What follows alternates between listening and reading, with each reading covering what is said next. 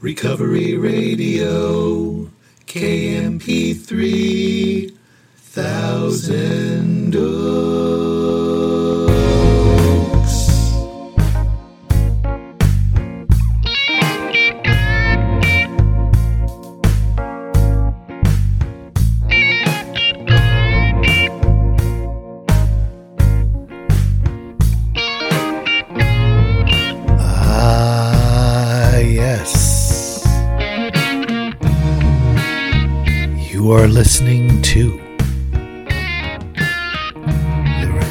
Radio podcast on KMP3. I am a member of Alcoholics Anonymous, and I will be your host. I've got my red Rubio's tea right here with me, ready for another exciting adventure with you. I don't know what you're doing. Maybe you're driving. Maybe you're on a subway. Maybe you're. I don't know what you're doing. But I'm glad you're listening. I want to take a minute to thank everyone who has taken the time to share these podcasts with other people. And uh, that's happening. And to those of you who have written to me, you know, if you've written to me, I, I just want to tell you it, it really means a lot. It reaches me. I do not take it for granted. So, got to start by saying that. You can write to me at sarcasticbigbook at gmail. I am eventually going to talk about that book, which, you know, I'm just thrilled about how it has been received and how many people get it completely that it's it's uh comes from the most loving place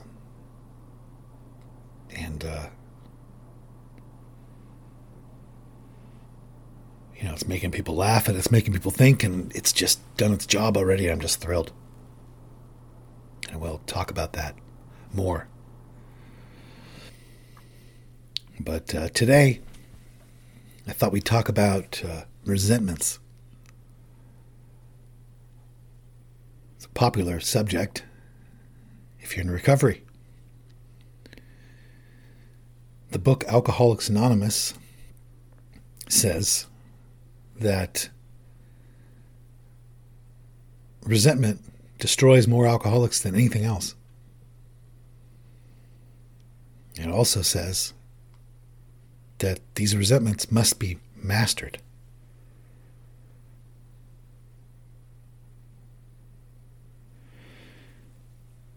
And uh,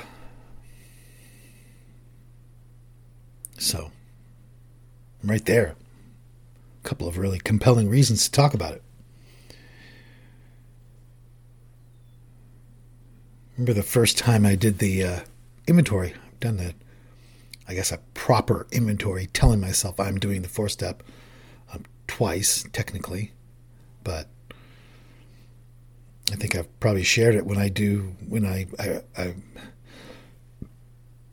when I'm stuck in life, feeling uncomfortable for a considerable period. I'll I'll sit down and I'll do a quote unquote ten step, just like it's a four step. So still do that, but um, I mean, the first time I did it, I didn't know what the hell I was doing at all.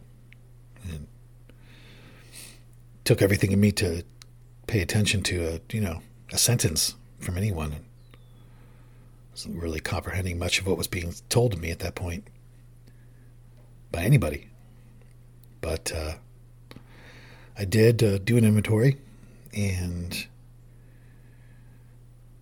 I didn't know what I was doing, but it was effective. It Changed me. It changed me because when I got to the fourth column, a miracle happened in that I was able to start looking at it from a perspective other than a selfish perspective. Meaning, I began to look at the people I was mad at with compassion. I can see my part. I can start to see it. I can start to see my selfishness. I know a lot of people struggle with this. They'll do the inventory and they'll hate themselves. And I'm very grateful that that was not my experience. I was able to, you know, if I'm if I'm hating myself, that's I'm still in self. I mean, I'm, and uh, that's happened to me in recovery, you know, thousands of times, of course. But um, while I was doing the inventory, that didn't happen. I was able to really understand enough couldn't articulate it, but something happened to me. But the second time I did it, it was explained to me in a way that really permanently made sense and changed how I look at virtually everything in life. And that's what I'm going to talk about. So, the first time I did the inventory, I didn't understand the plot. I didn't understand the point. That was fine. But like I was saying, the second time I did it, I the plot was explained to me. It's just in the book. I don't know how I missed this. It's in the book. It says, uh, you know, when it's starting the the inventory, it says being convinced that self manifested in various ways was what had defeated us, we considered its common manifestations. My understanding of this is we are going to look for the most common ways selfishness shows up in our life.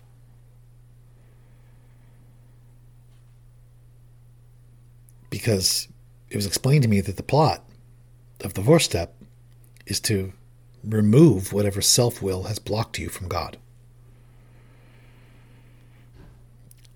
You can look at it like spiritual Drano,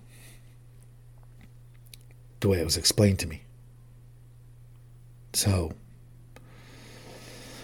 I'm blocked from God and I'm blocked from God from self, but I can't see my selfishness. I'm too selfish to see my selfishness. So, self can't see self. So that's why the book doesn't start by saying in step four, okay, where have you been selfish? Because everyone that I've ever known at that stage would likely say something along the lines of, I'm not that selfish.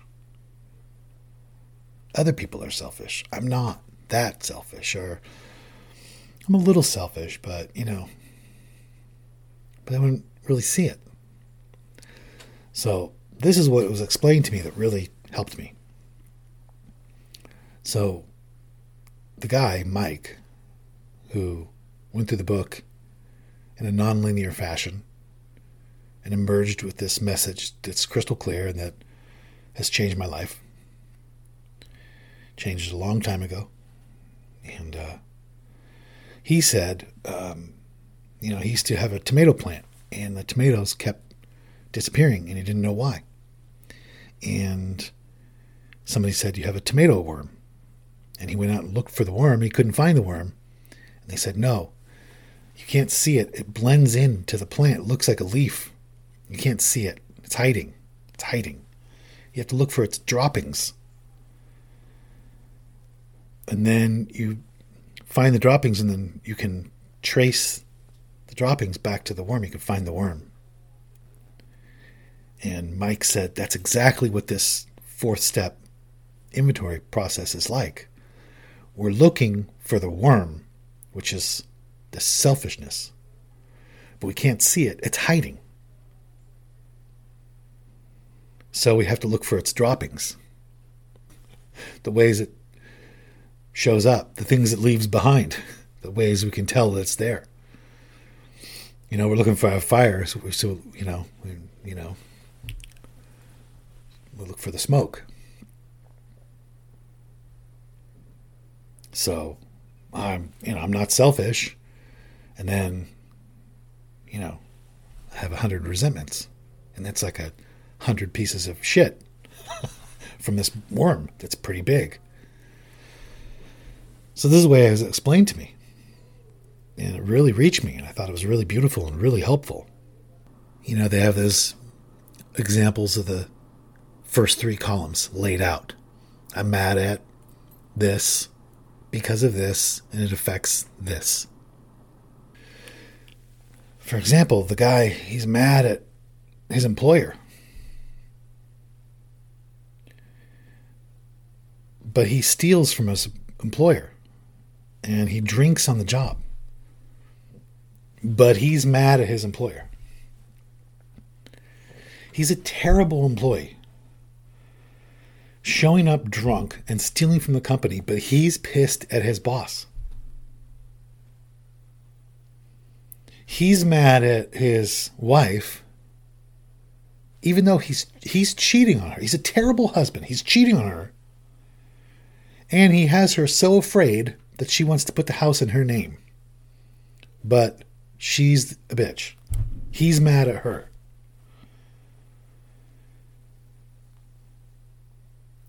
It's like the, at this phase, he can't see the worm. He can't see his part. He can't see the selfishness. And so the big book, in its, I think, divinely inspired brilliance, tricks us and says we're, we, the the goal of this is to you know find the worm find your selfishness but we know you're not selfish we know you're awesome so we're not even going to ask so instead of that what are your resentments and they make that worm shit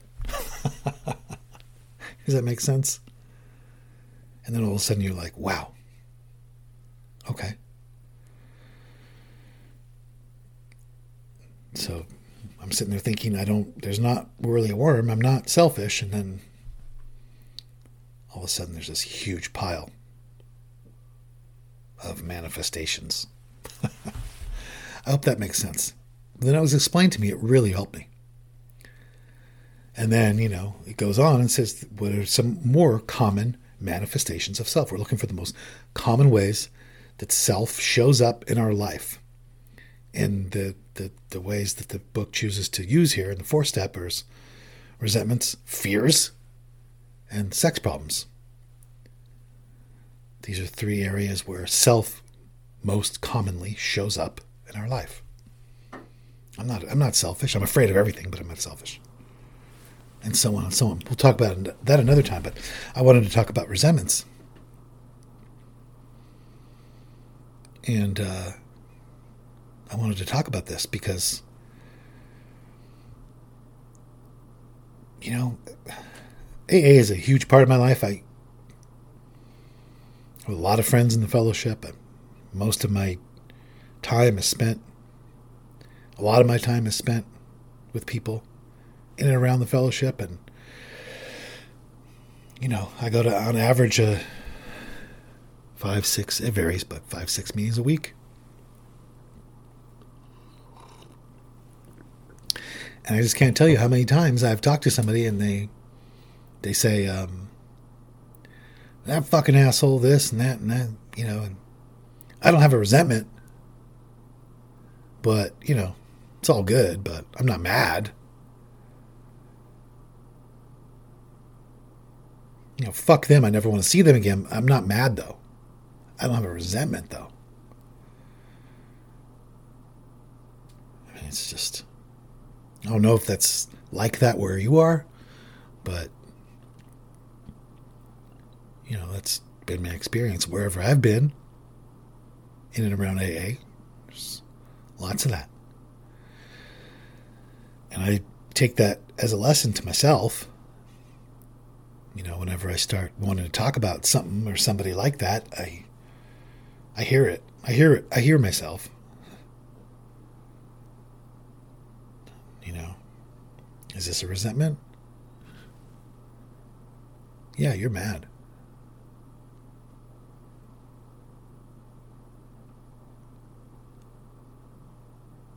So, what I have come to see is that imagine a imagine a teeter totter, if you will. And on one end of the teeter totter is a resentment. And the other end of the teeter totter is real understanding. And in my life, these things are fixed this way.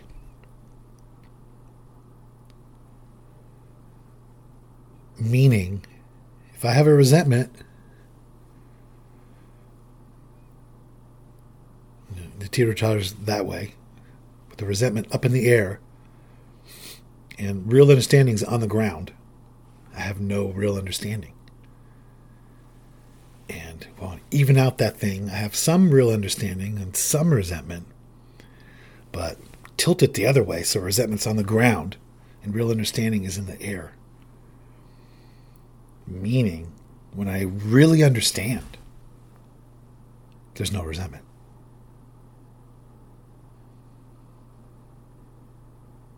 You know, the big book says these resentments must be mastered.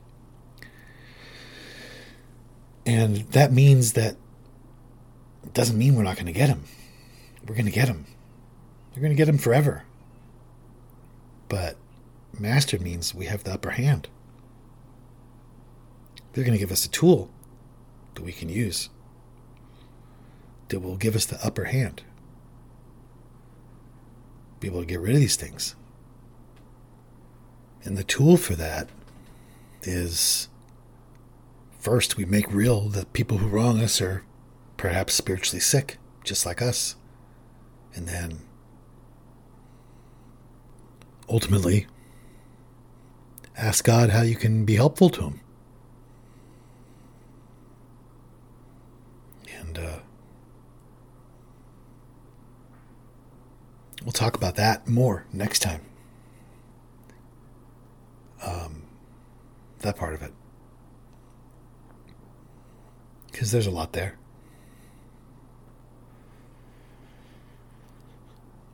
So, yeah.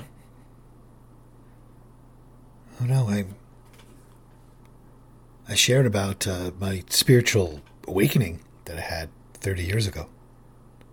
The bouquet of fingers of blame, the resentments that I had at everyone and everything. I resented the world. I resented being born. I resented my parents.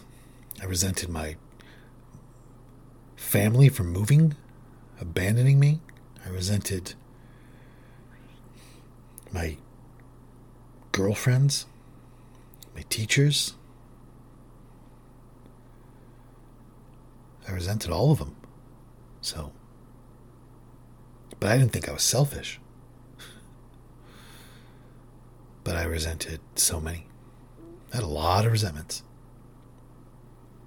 And, uh,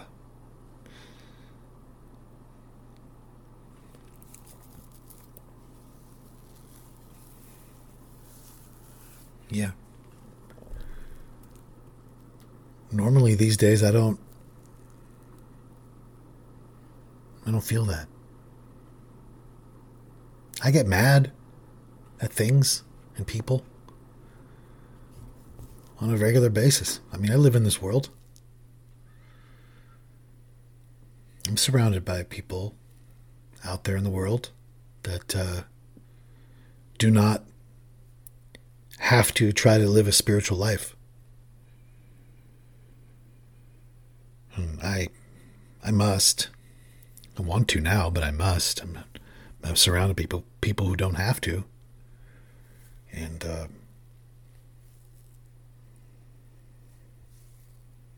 you know, happens. I get mad.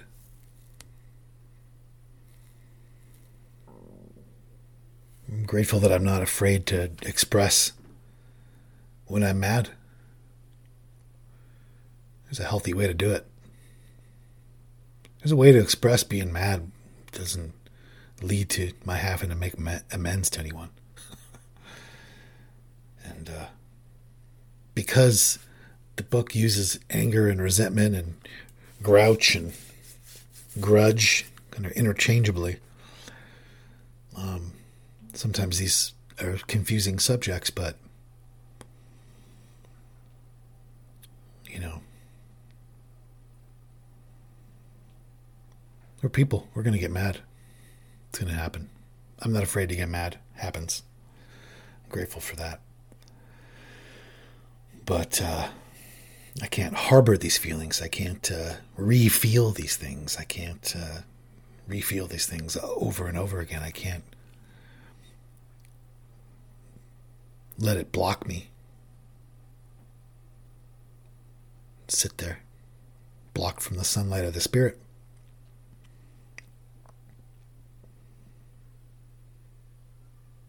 Hmm. So, these are things to think about today. You know, we'll do part two of this very quickly here, but uh, that feels good for today. We can talk about it a lot more than just an episode or two, that's for sure. Resentment's uh, everyone that I've ever known who's gone out has been pissed off about something. So, anyways, we'll continue this. I am going to go try to live a life that was worth saving hope you do the same. Good night.